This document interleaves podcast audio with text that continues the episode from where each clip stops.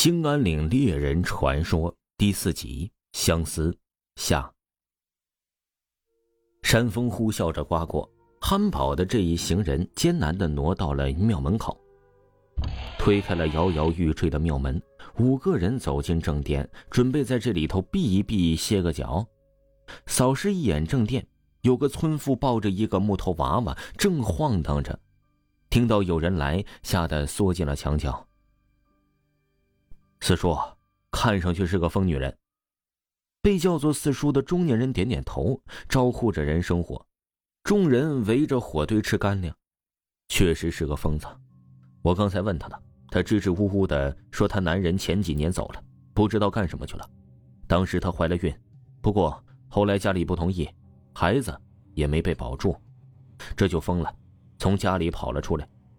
名叫赵福的人在那疯女人身边转了转。回来跟领头的四叔说着情况。由他去吧，你们记着，咱们是来找宝的，别节外生枝。四叔，人脸树真的在这破地方吗？四叔拿出了一张写着满文、画着符号的地图，看见没？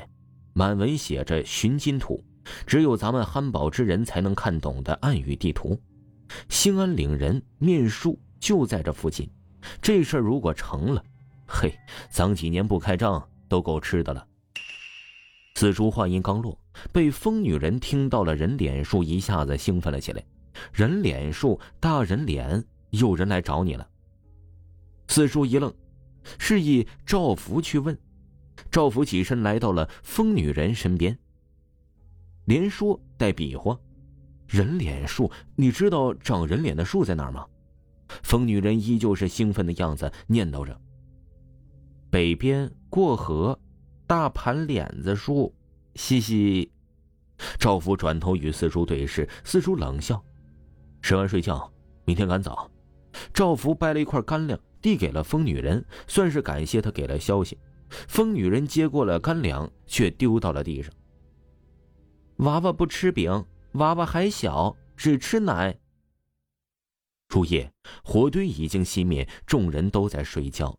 庙门外忽然传来了女人的惨叫。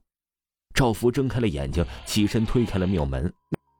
门口处的土地上落着女人的铜锁，他把铜锁捡了起来，顺着声音过去啊。赵福看见了不可置信的一幕。事后，四叔的侄子愣子。双手掐死了疯女人，而疯女人歪着头，流着泪望着不远处的木头孩子。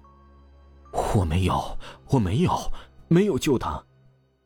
李继兴再一次近距离看着一个人死去，神情低落。他捡起了这人手里的铜锁，他死了。林子里又传出了惊恐的大喊声。刘二爷听出了声音的方向，拎着枪转身追去。李继兴不明所以，还是追了上去。他们为啥还要去救他们呢？一边跑，李继兴一边说出来自己的疑问。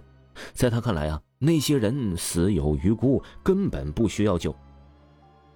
那条路上有怪物，让那怪物吃人，吃上瘾就完了。两人一路跑到了岔路，正想着该如何走的时候啊，远处树林树木顶部的树叶晃动，一声悠远的大马猴的叫声兀自出现。刘二爷愣了片刻，向着叫声来源追去了。妈的，赵福，你说他是不是傻？刚才还敢跟我嘚瑟，忘了我是谁了？掌柜的，那是我四叔，他向着我，你说对不？四叔一巴掌扇到了愣子的脸上，把愣子打懵了。四叔，我看你是出息爆了，能别废话了不？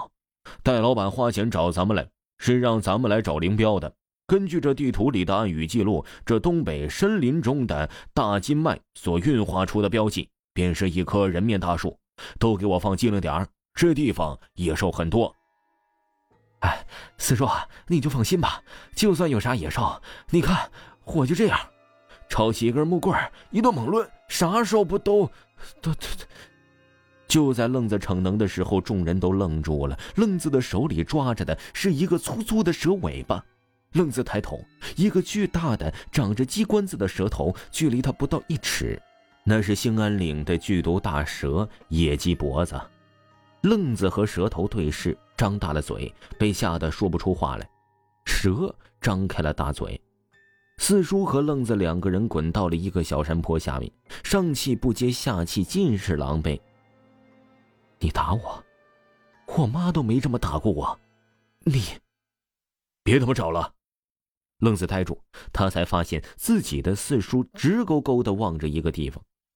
他顺着四叔的目光望去，浓雾之中，一棵大树的影子在那里若隐若现。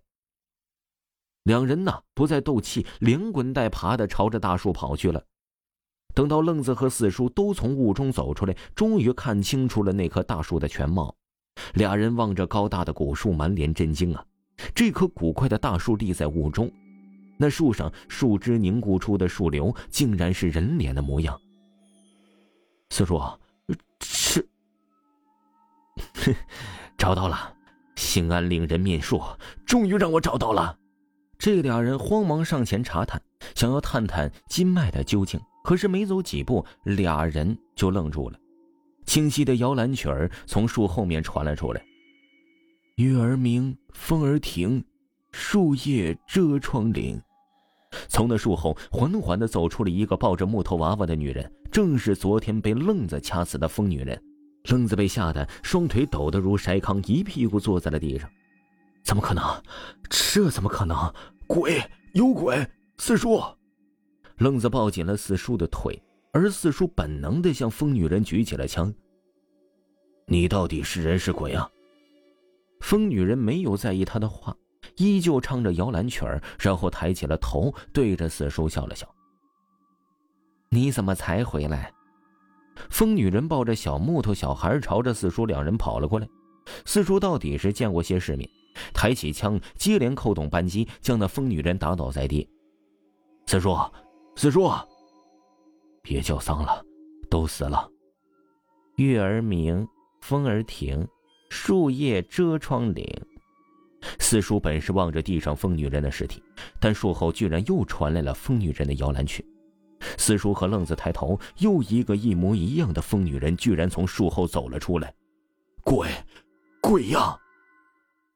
本部作品是由《兴安岭猎人传说》电影改编而来。如果各位听友呢喜欢本部作品的话呢，您可以去腾讯视频搜索《兴安岭猎人传说》这部电影，绝对的精彩。本部电影呢在四月一号腾讯视频上线，喜欢的朋友一定不要错过哦。